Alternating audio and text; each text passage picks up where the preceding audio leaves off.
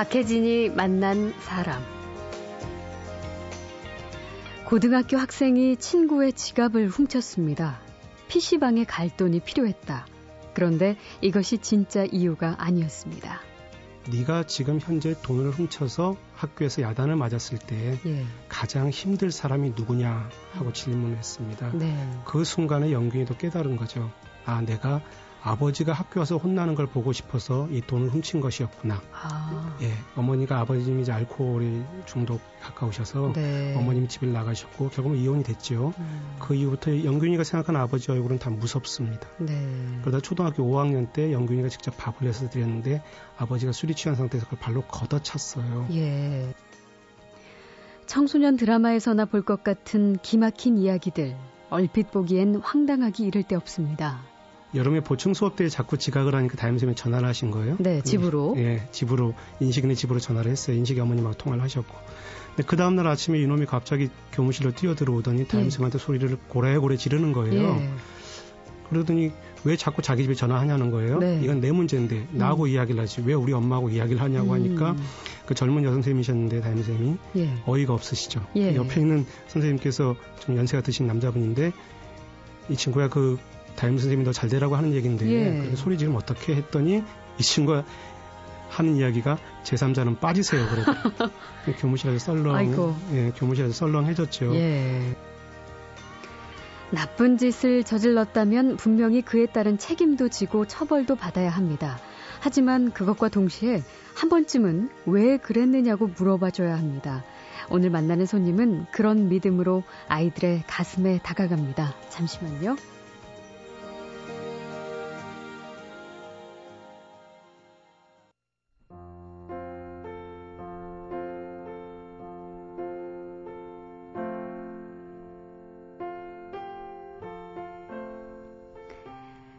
흔들리지 않고 피는 꽃이 어디 있으랴. 이 세상 그 어떤 아름다운 꽃들도 다 흔들리면서 피었나니. 흔들리면서 줄기를 곧게 세웠나니. 흔들리지 않고 가는 사랑이 어디 있으랴. 얼마 전에 이 시간에 출연했던 교사 출신의 도종환 시인이 쓴 흔들리며 피는 꽃이란 시입니다. 청소년기는 그저 가만히 둬도 스스로 흔들리는 시기죠. 그래서 수시로 잡아주고 끌어주고 믿어주고 안심시켜줘야 하지만 뭐 부모도 학교도 그저 공부나 열심히 하라면서 아이들의 행동, 진짜 생각에 귀를 기울이지 못할 때가 많습니다. 그런데 오늘 만나는 분은 아이들과 마주 앉아서 속 얘기를 나누는 시간을 아주 소중히 여겨온 분입니다. 서울 대광고등학교에서 국어를 가르치는 현직 교사이자 상담 실장으로 수많은 아이들을 만나온 문경보 선생님인데요. 20년 넘는 교편 생활 동안 아이들과 현금을 터놓고 나눈 아이들의 진짜 이야기, 그 많은 사연들을 책으로 엮어냈습니다.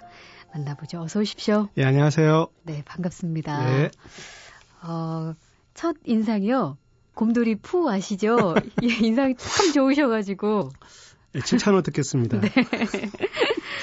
그 선생님 글 보고요. 왜 저희 청소년 드라마 같은 거 보면 뭐 나오는 여러 가지 사례들 있잖아요. 그런 드라마에나 나올 법한 이야기들이 아 실제로 이렇게 있구나. 새삼 많이 놀라고 그랬는데 실제로 만나본 학생들의 이야기들을 많이 담으셨겠지만 굉장히 사례가 이렇게 이렇게 다양한가요? 못다한 이야기들이 더 많습니다. 예. 개인적인 사생활이라서 음. 드러내지 못한 더 많은 아픔, 음. 그와 정비례하는 예. 더 많은 어떤 깨달음, 즐거움도 있고요. 음. 예. 그 즐거움이라는 건 이제 선생님이 아이들과 함께 교류하면서 느끼는 즐거움인가요? 그렇죠. 그러니까 겉으로 만나는 것이 아니라 그 음. 민마음, 그 아이가 거칠게 행동하는 그 민마음과 만나게 되는 네. 진실한 아름다운 마음과 만나게 되는 그런 즐거움을 음. 말씀드립니다. 글 시작을 이소부와 우리가 많이 알고 있는 양치기 소년을 비유해서 시작하셨는데 어, 우리 아이들과 어른들을 동화 속 양치기 소년과 마을 주민에 대입을 했어요. 그 양치기 소년 이야기하면 흔히 거짓말 하지 말자라는 이제 도덕적 교훈을 이제 가르쳐 주려고 하는데요. 그렇죠. 사실은 양치기 소년이 산에서 왜 늑대가 나타났다고 거짓말을 했을까 생각을 해보면 음. 그 소녀는 외로워서 그랬다고 생각을 합니다. 네. 마치 우리 아이들이 아프다고 소리 지르고 문제를 일으키는 것이 음. 잘하고 잘못하고를 떠나서 그 마음 속에는 외로움이 있기 때문이 아닌가. 나 좀 봐달라. 네. 예. 좀 챙겨달라 하는 음. 외침이 아닌가 하는 생각에서 그 이소부화로 이 책의 이야기를 시작을 했지요. 네. 자, 그러면 실제 그 아이들의 이야기로 한번 우리가 들어가 보죠. 책에서 나오는 아이들 이름은 대부분 가명으로 하신 거죠? 예, 본인들에게 허락을 받고요. 예. 가명으로 다 했습니다. 음. 예.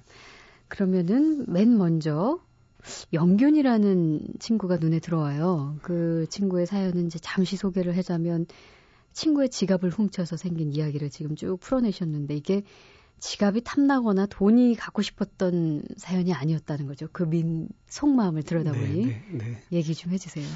1차적으로는 돈이 필요한 게 맞습니다. 예. 영균이가 돈이 필요한 게 맞는데 그 아이하고 제가 이야기를 쭉 하는데 학교에서 물건을 훔치거나 돈을 훔치는 아이들의 기본적인 건 애정 결핍이거든요. 음. 그래서 영균이에게 제가 네가 지금 현재 돈을 훔쳐서 학교에서 야단을 맞았을 때 예. 가장 힘들 사람이 누구냐 하고 질문을 했습니다. 네. 그 순간에 영균이도 깨달은 거죠.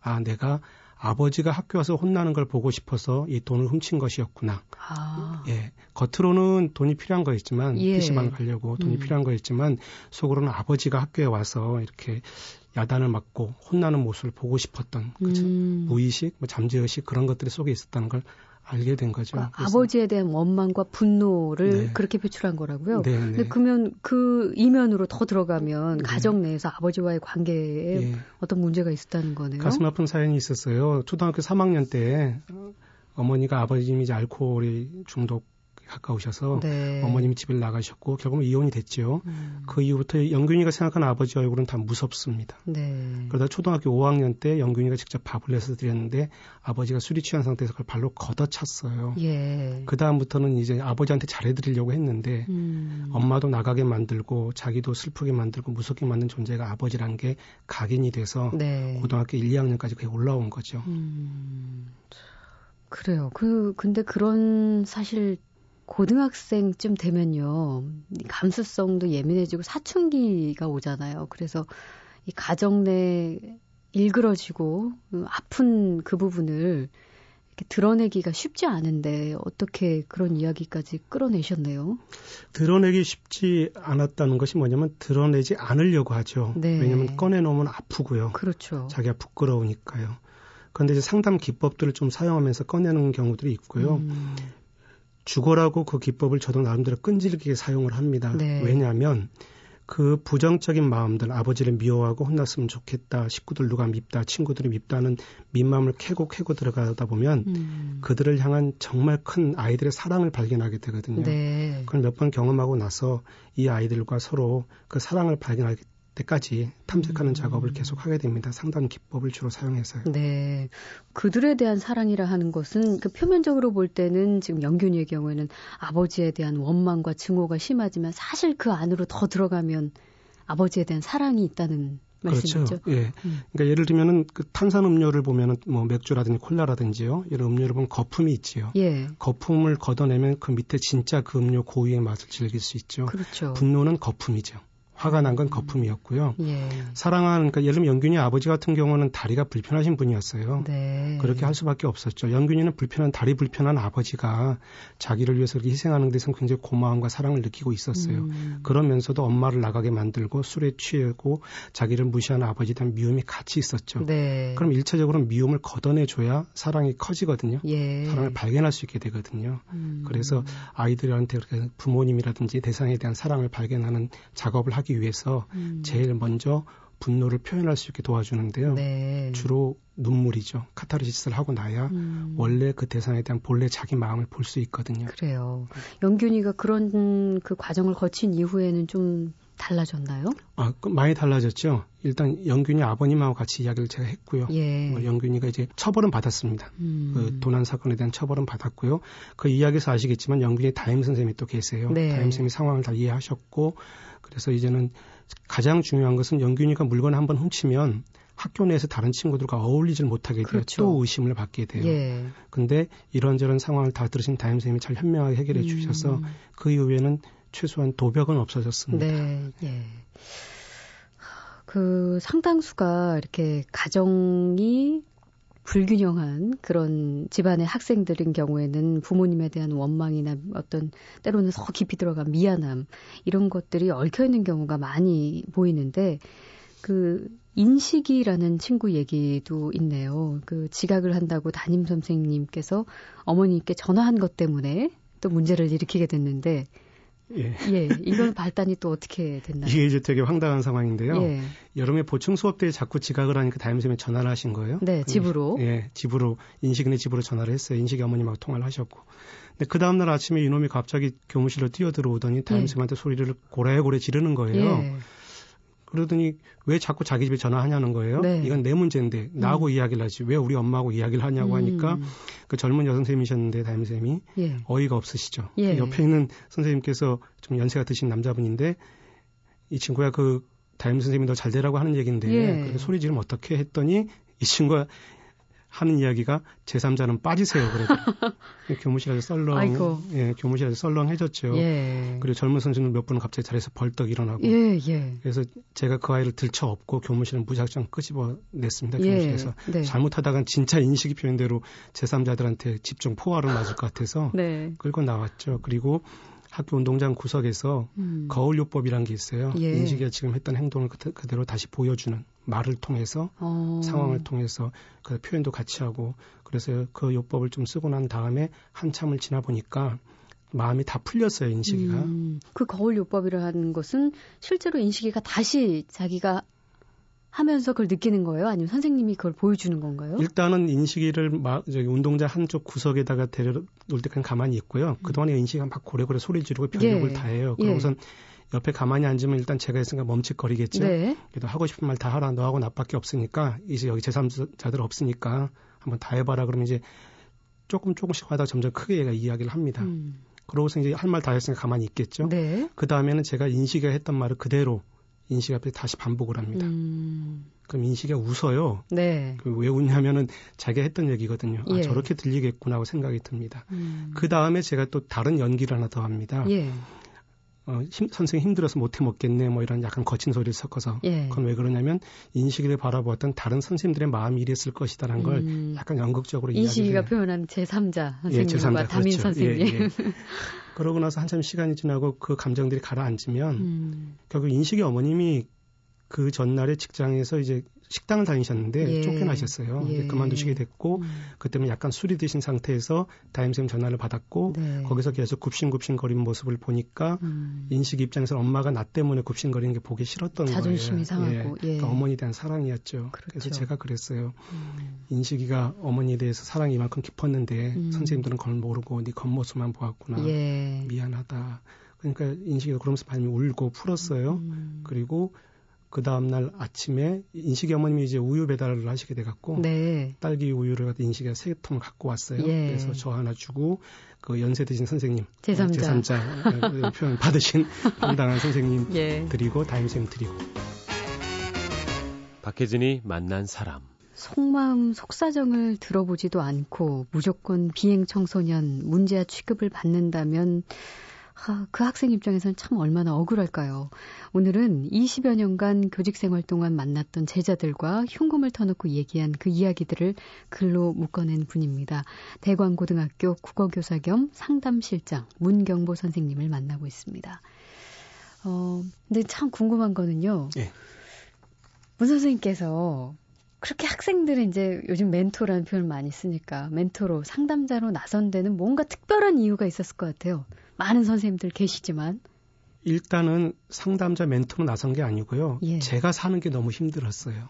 음. 나는 최선을 다해서 열심히 사는데 세상은 늘 그 모양 그대로고 난, 난 너무 힘든 거예요. 네. 그래서 지금 고려대학교에 계신 한성열 교수님께서 음. 고등학교 선배이기도 하신데 예. 심리학과 선생님이신데 문 선생 그렇게 있다간 병들어 죽어 그러시는 거예요 저보고 음. 뭐 그 때문에 병도 생겼고요. 어 마음 공부를 좀 하자. 네. 그렇게 있어서 제가 고려대학교 교육대학원 상담 심리학과를 전공을 하게 된 거거든요. 예. 그러면서 상담이 시작이 됐고요. 음. 그 상담을 하다 보니까 아이들하고 만나면서 이루지 못했던, 그러니까 해결해 주지 못했던 것들의 답들이 보이기 시작하는 거예요. 네. 답은 아주 간단합니다. 힘든 사람들한테 이런 말을 하면 다 눈물이 저절로 나죠. 억울하구나. 음. 외롭구나. 예. 인정받고 싶었구나. 음. 그리고 그 밑에 가면 사랑받고 싶었구나. 그게 저 자신에게도 하는 말이었더라고요. 네. 그래서 저는요, 아이들을 멘토해주기 위해서 상담 공부한 일 없고요. 음. 제가 스스로 자기 치유를 하기 위해서 상담을 시작했고, 음. 그것이 어느 정도 진행이 되니까 아이들에게로 연결이 되더라고요. 네. 자연스럽게. 선생님에게 무슨 어떤 특별한 인생에 어떤 일이 있었던 건 아니시고요. 그 아주 힘들었던 그 순간이라는 것이 아파서 쓰러졌죠. 몸이요? 네. 음. 네 심근경색하고 간경화를 맞으면서 아파서 쓰러지고 학교를 이제 한 석 달간 휴직을 하면서까지 몸을 관리해야 되는 일이 벌어졌죠. 네. 예. 음. 그게 상담을 공부하게 된 직접적인 아, 계기지요. 그렇군요. 네, 네. 예.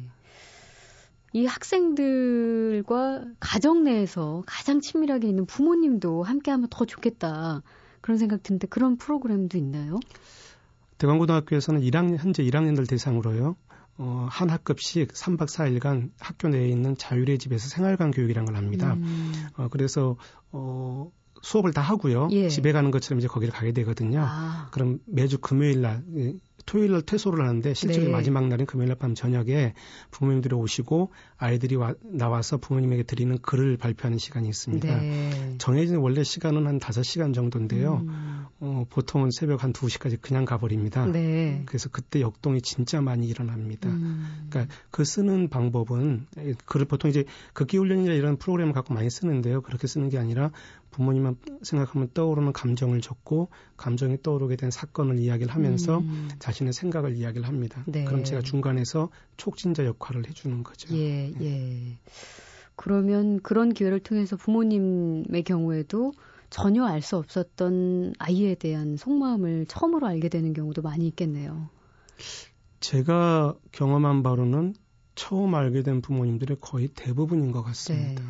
그러니까 성장을 할수록 네. 또 클수록 부모님과 속 깊은 대화를 점점 더 안 하게 되니까. 예. 특히 남학생 같은 경우는 중학교 2학년, 3학년 되면 벽을 쌓아버려 갖고 예. 더 이상 말을 안 하기 때문에 음. 깜짝 놀라는 경우들이 꽤 많이 있습니다. 예. 아, 참 남학교에 계시다 보니까 이제 특히 저희가 이제 앞서서 그 몇 친구의 사례를 소개를 하기도 했지만 아버지에 대한 원망 그리고 어머니에 대한 죄책감, 미안함 이런 경우들이 꽤 많이 있는 것 같아요. 그러니까 아버지가 자신을 직접적으로 학대하는 것은 아니지만 어머니를 막 괴롭히는 것에 대한 분노, 분개 이런 경우 그 아버지하고 직접 화해하는 게 정말 어렵잖아요. 그런 사례도 있을 텐데 그런 건 어떻게 풀어나가시나요? 네. 이번 그 외로워서 그랬어요라는 책의 내용이 사실은 이제 아버님들한테 좀 죄송한 책이 돼 버렸어요. 예. 그러니까 아버님들이 아이들을 얼마나 힘들게 만들고 있는지를 집중적으로 공격을 한 꼴이 돼 버렸어요. 예. 의도한 건 아닌데요. 네. 예를 들면 아버지가 직장에서 힘든 일이 있는데 와서 아들한테 한마디 한 것이 평생 가슴에 못이 되는 경우도 있고요. 음. 어, 그리고 형의 역할 잘 못한다고 동생 때문에 두들겨 맞은 형은 또 그 평생 가슴에 가기도 하고요. 네. 그 다음에 어머니가 편찮으신 게 자기 때문이라고 음. 생각하는 아들들도 많고요. 그래요. 그래서 그분들을 부모님하고 그 다음에 이 아이들하고 서로 이야기하고 대화하면서 푸는 과정을 책에다 다 썼거든요. 네. 예, 소상하게 여기서 말씀드리기는 조금 그렇고요. 간단하게 말씀을 드리면 중학교 1학년 때 엄마 아빠가 싸웠는데 아버지 위로해 드린다고 그 앞에서 아버지를 웃겼다가 뺨을 몇 대를 맞아갖고 애가 예. 상처가 돼서 예. 뭐라고 표현을 하냐면 자기가 아버지보다 힘이 셌다면 아버지를 때려버렸을 거라고 음. 얘기를 했는데 아버지가 와 계신 거예요 그 자리에 네, 네. 저는 안 계신 줄 알았더니 예. 그래서 아버지 안 계신 줄 알고 다른 친구 아버님들이 아버님 역할을 해달라고 역할극을 예. 하려고 했더니 친아버님이 나오신 거죠 예. 그래갖고서 깨어있으니 그날 진짜 몰랐다고 얘기를 하시더라 기억이 음. 없으세요 아버지는요 음. 근데 아버지 표정이 좀 험악해요. 네. 그래서 걱정이 됐는데 며칠 지나서 보니까 아버지가 생활관 교육 끝나고 아이를 포장마차를 불러내셨대요. 음. 그리고 아버지 일을 남 앞에서 떳떳하게 얘기해줘서 고맙다고 그러셨대요. 네. 세상을 향해서 네가 잘 살아갈 수 있을 것 같다. 음. 그렇게 이야기를 하시면서 그 아버지를 등에 업고 이제 아버지는 술이 취하셨고요. 네. 등에 업고 이 아이가 집에 가는데 아버지가 너무 가벼워서 울었대요. 음. 그런 식으로 화해가 일어나던 화해할 수 있는 시작을 많이 제공해 주게 되고요. 예. 예. 어떤 사건이 일어나도 애들이 폭력에 관계된 사건이 일어나면 저는 무조건 아버님 오시라고 합니다. 예. 예, 아버님이 원인을 제공한 경우가 많아서요. 음. 네, 그렇습니다.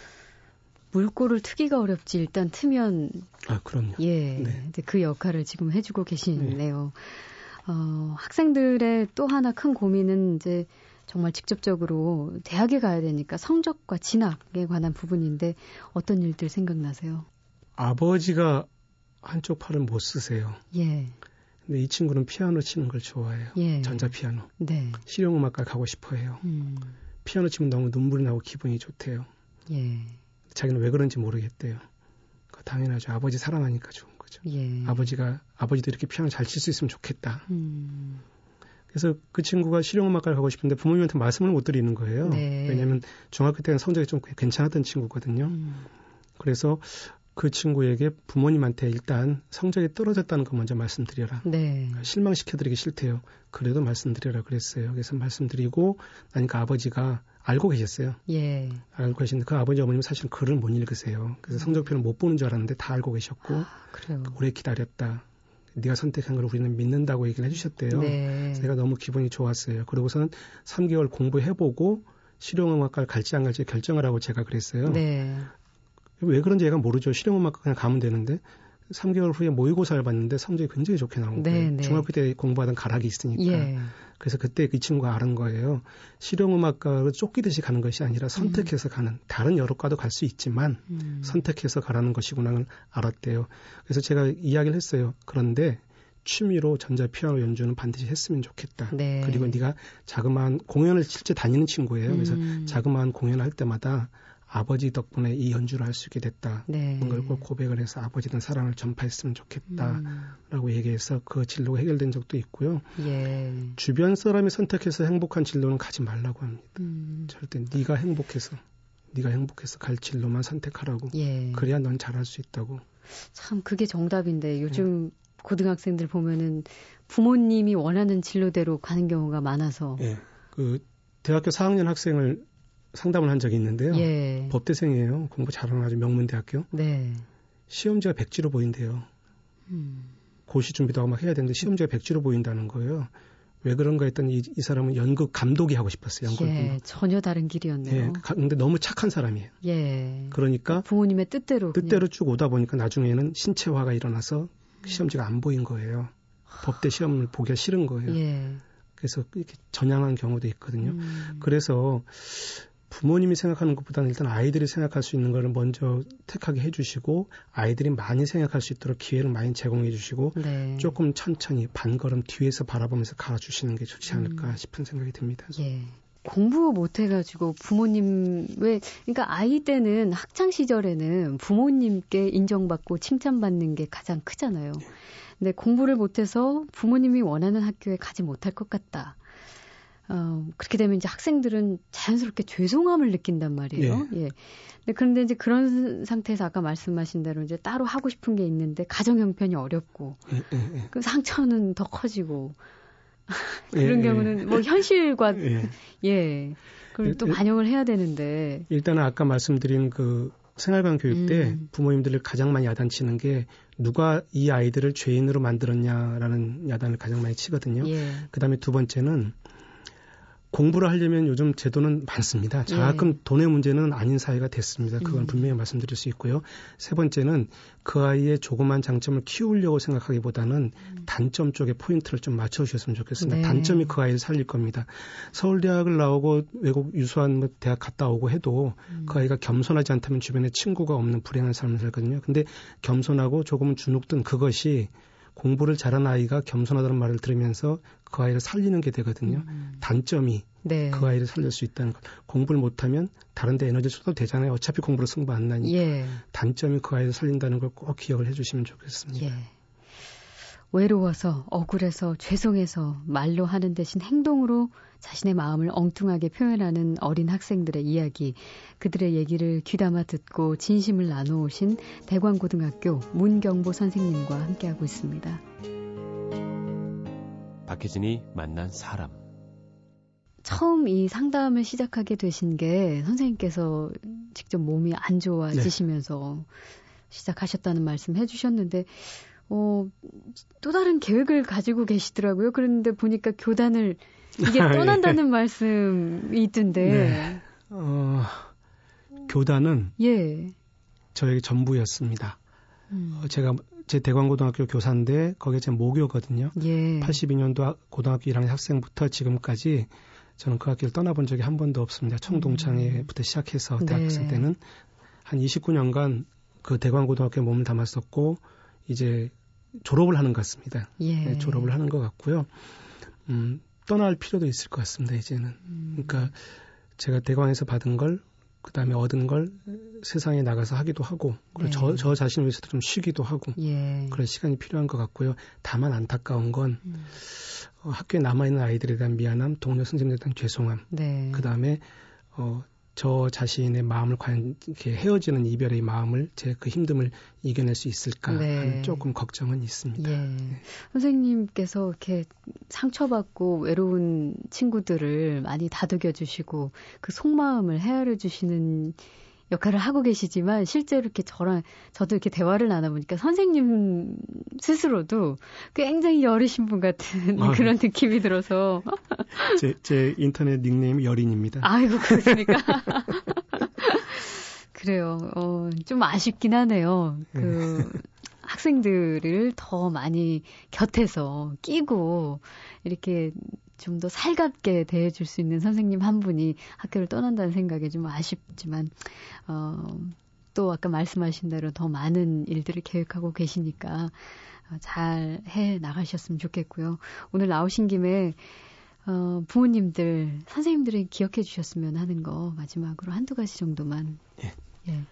두 가지 선물 드리고 가겠습니다. 하나는 나쁜 선물이고 하나는 좋은 선물인데요. 네. 나쁜 선물 먼저 드리는 게 편하시겠죠. 세상은 변하지 않습니다. 내가 미워하는 그 사람은 그 상황은 절대 변하지 않습니다. 근데 좋은 선물 드리겠습니다. 그 사람을 바라보는 내 시선은 변합니다. 10년이 지나도 강산은 변하지 않습니다. 그런데 10년이 지나면 강산을 바라본 내 눈이 편합니다. 우리 아이들은 10년 후에 시선이 바뀔 아이들입니다. 네. 믿어주시고 박수 쳐주시고 같이 울어주시고 그렇게 해주셨으면 감사하겠습니다. 네. 가정 형편, 부모님, 친구, 성적, 말 못할 고민으로 가슴앓이를 하는 학생들에게 정말 가까이 다가가는 멘토 선생님, 대광고등학교 문경보 선생님과 오늘 정말 따뜻한 이야기 나눴습니다. 선생님 감사합니다. 예, 감사합니다. 네.